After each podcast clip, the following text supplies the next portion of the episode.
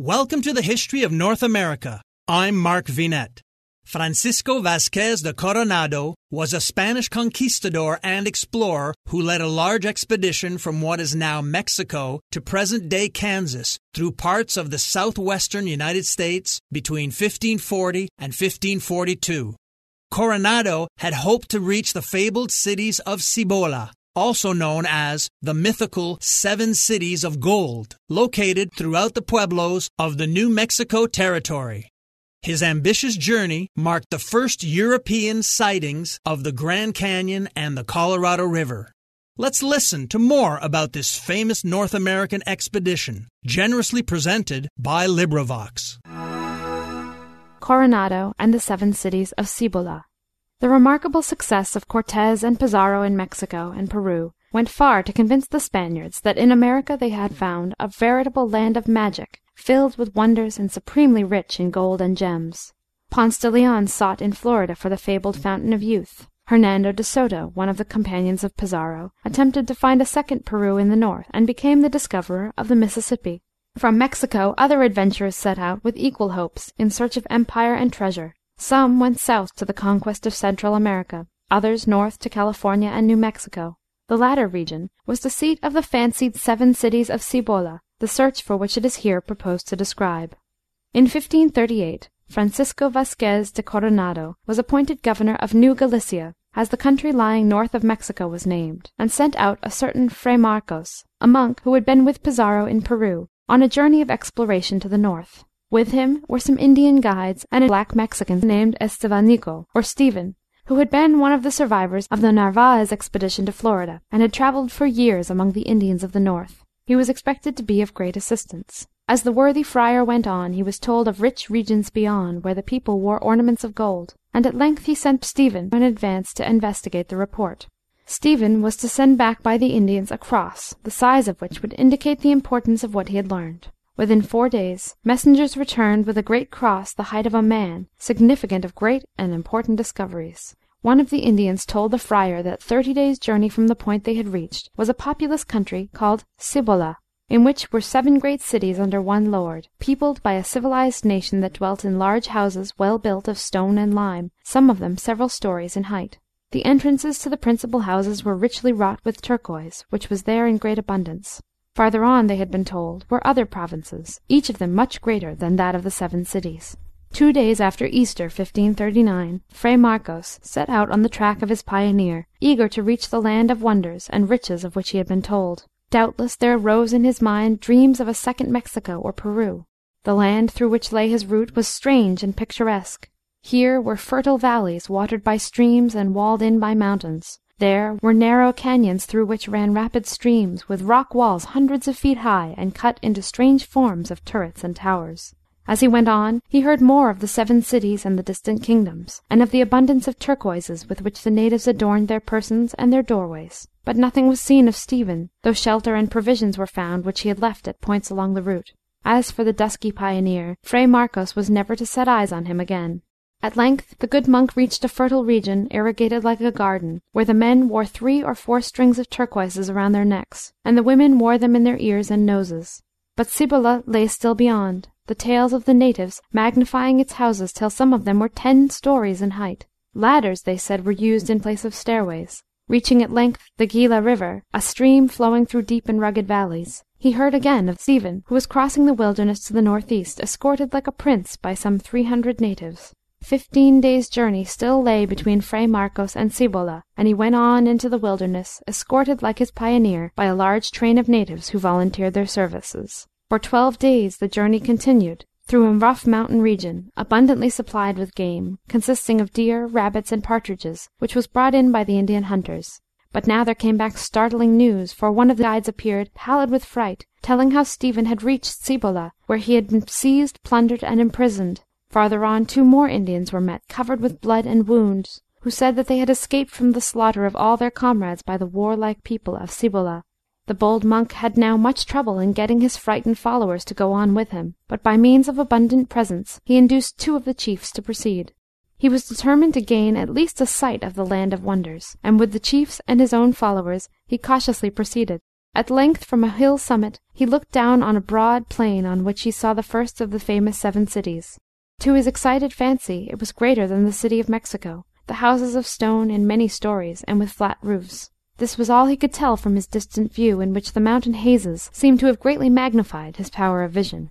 That was the end of Fray Marcos' journey. He did not dare to approach nearer to that terrible people, and, as he quaintly says, returned with more fear than victuals, overtaking his escort, which, moved by a still greater fear, had not waited for him.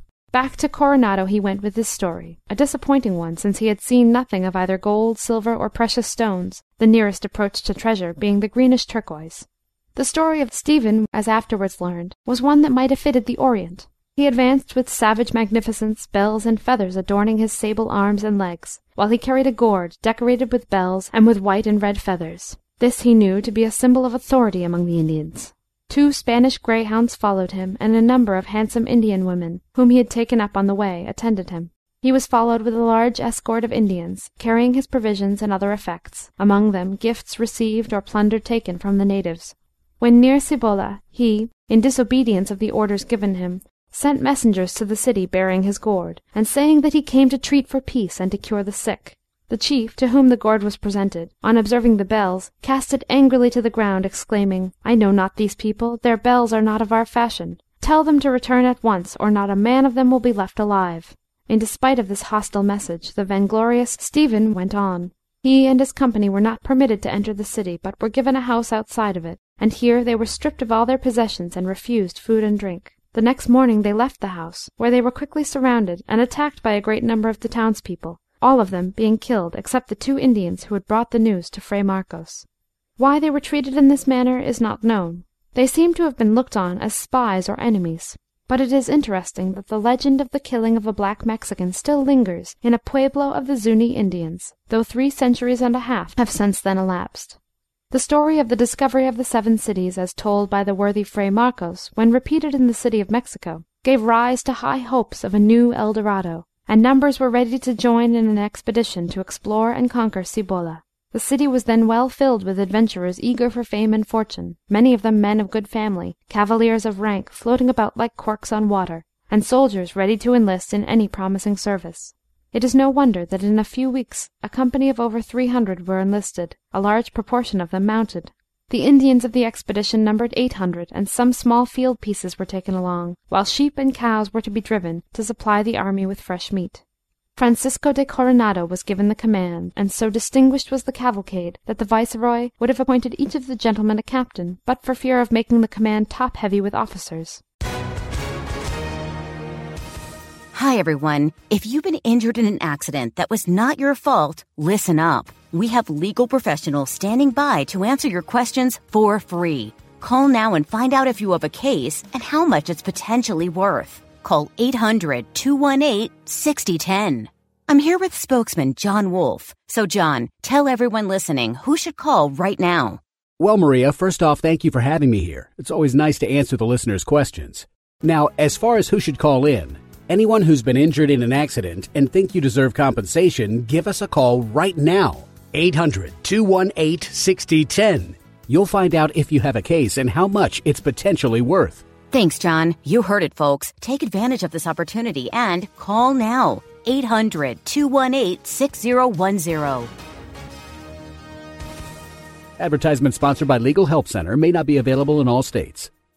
It was early in 1540 that the expedition set out, some of the horsemen arrayed in brilliant coats of mail and armed with swords and lances, others wearing helmets of iron or tough bull hide, while the footmen carried crossbows and muskets, and the Indians were armed with bows and clubs. Splendid they were, but woe befallen were they to be on their return, such of them as came back. An accessory party was sent by sea along the Pacific coast, under Hernando de Alarcon, to aid as far as it could in the success of the army, but in spite of all Alarcon's efforts, he failed to get in communication with Coronado and his men.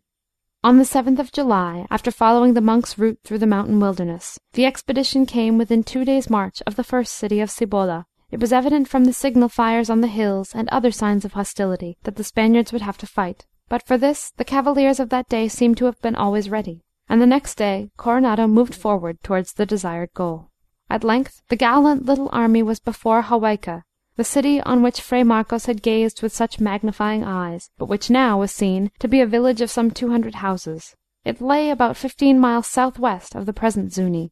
The natives were ready for war. All the old men with the women and children had been sent away, and the Spaniards were received with a volley of arrows. The houses were built in retreating terraces, each story being smaller than that below it, and from these points of vantage the arrows of the natives came in showers. Evidently the place was only to be taken by assault, and the infantry was posted so as to fire on the warriors, while a number of dismounted horsemen sought to scale the walls by a ladder which they had found. This proved no easy task. Coronado's glittering armour, especially, made him a shining mark, and he was so tormented with arrows and battered with stones as he sought to ascend, that he was wounded and had to be carried from the field. Others were injured, and three horses were killed, but in less than an hour the place was carried, the warriors retreating in dismay before the impetuous assault. Glad enough were the soldiers to occupy the deserted houses. Their food had given out, and they were half starved, but in the storerooms they found that of which there was greater need than of gold or silver, which was much corn and beans and chicken, better than those of New Spain, and salt, the best and whitest I have seen in all my life. The chickens seemed to have been wild turkeys, kept by the natives for their plumage, but of the much desired gold and silver there was not a trace. Before their eyes the seven cities of Cibola faded into phantoms, or rather contracted into villages of terraced houses like that they had captured. Food was to be had, but none of the hoped for spoil, even the turquoises of which so much had been told proving to be of little value. Expeditions were sent out in different directions, some of them discovering lofty, tower like hills with villages on their almost inaccessible summits, the only approach being by narrow steps cut in the rock. Others came upon deep canyons, one of them discovering the wonderful Grand Canyon of the Colorado River. In the country of Tiguex were twelve villages built of adobe, some on the plain and some on lofty heights. The people here received the Spaniards peaceably and with much show of welcome. In Tiguex was found an Indian slave, called by the Spaniards El Turco, from his resemblance to the Turks, who said he had come from a rich country in the east, where were numbers of great animals with shaggy manes, evidently the buffalo or bison, now first heard of. Some time later, being brought into the presence of Coronado, El Turco had a more wonderful story to tell, to the effect that in his land there was a river in the level country which was two leagues wide, in which were fishes as big as horses, and large numbers of very big canoes, with more than twenty rowers on a side, and carrying sails, and their lords sat on the poop under awnings, and on the prow they had a great golden eagle. He said also that the lord of that country took his afternoon nap under a great tree, on which there were hung a large number of little gold bells, which put him to sleep as they swung in the air. He said also that everyone had his ordinary dishes made of wrought plate, and the jugs, plates, and bowls were of gold. No doubt it was the love of the strangers for the yellow metal that inspired El Turco to these alluring stories, in the hope of getting rid of the unwelcome visitors. At any rate, this was the effect it had. After wintering in the villages of the Tiguas, which the Spaniards had assailed and taken, they set out in the following April in search of Quivira, the land of gold which El Turco had painted in such enticing colours. Against the advice of El Turco, they loaded the horses with provisions, the imaginative Indian saying that this was useless, as the laden animals could not bring back the gold and silver. Scarcely to his liking, the romancing Indian was taken with them as a guide. On for many leagues they went until the Pecos River was crossed and the great northern plains were reached, they being now in a flat and treeless country covered with high grasses and peopled by herds of the great maned animals which El Turco had described. These strange creatures were seen in extraordinary numbers, so abundant that one day, when a herd was put to flight, they fell in such a multitude into a ravine as nearly to fill it up, so that the remainder of the herd crossed on the dead bodies. Various tribes of Indians were met, the story they told not at all agreeing with that of El Turco, who accordingly was now put in chains. Coronado, not wishing to subject all his companions to suffering, but eager still to reach the fabled Quivira, at length sent all his followers back, except thirty horsemen and six foot soldiers, with whom he continued his journey to the north, the bison supplying them with abundance of food. For six weeks they marched onward, crossing at the end of thirty days a wide stream, which is thought to have been the Arkansas River, and at last reached Quivira, which seems to have lain in the present state of Kansas.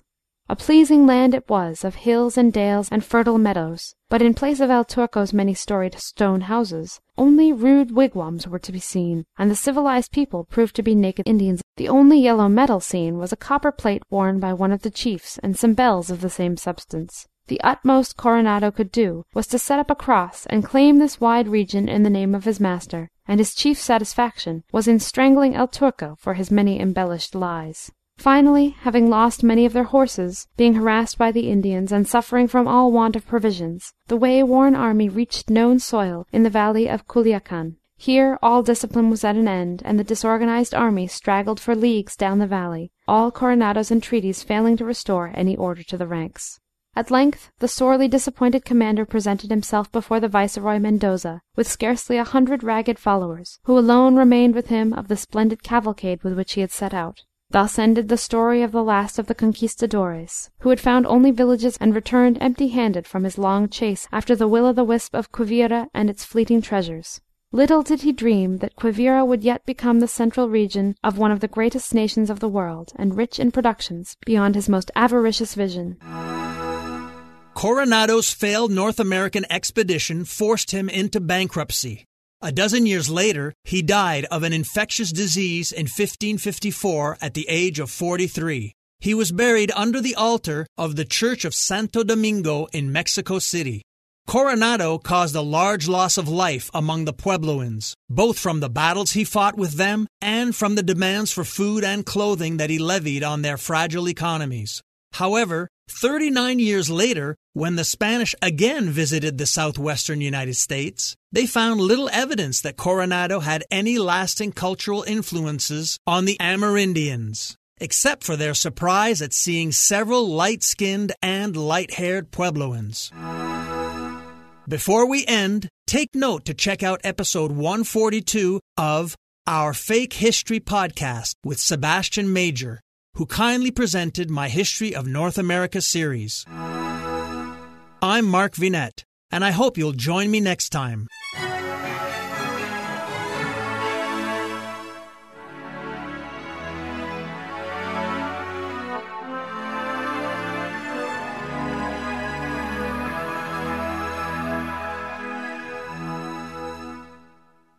Doctors endorse it, nutritionists recommend it, and customers love it.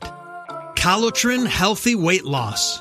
Ron in Texas lost 35 pounds. Marie in Pennsylvania lost 117 pounds with Calotren. Diane not only lost weight, but she also found relief from arthritis. Lynn lost over 45 pounds. Calotren contains collagen, the most abundant protein naturally occurring in the human body which decreases as we age. Taking Calotren promotes better sleep, more energy, less joint pain, and best of all, weight loss. Calotren has an amazing 86% success rate with their 90 day supply. And this week, take advantage of their President's Day sale. Buy the 90 day supply and get an extra month free plus free shipping. Ordering is so easy. Just text the word HISTORY to the code 30605 and we'll send you a link to the special offer. Again, text history, that's H I S T O R Y, using the code 30605.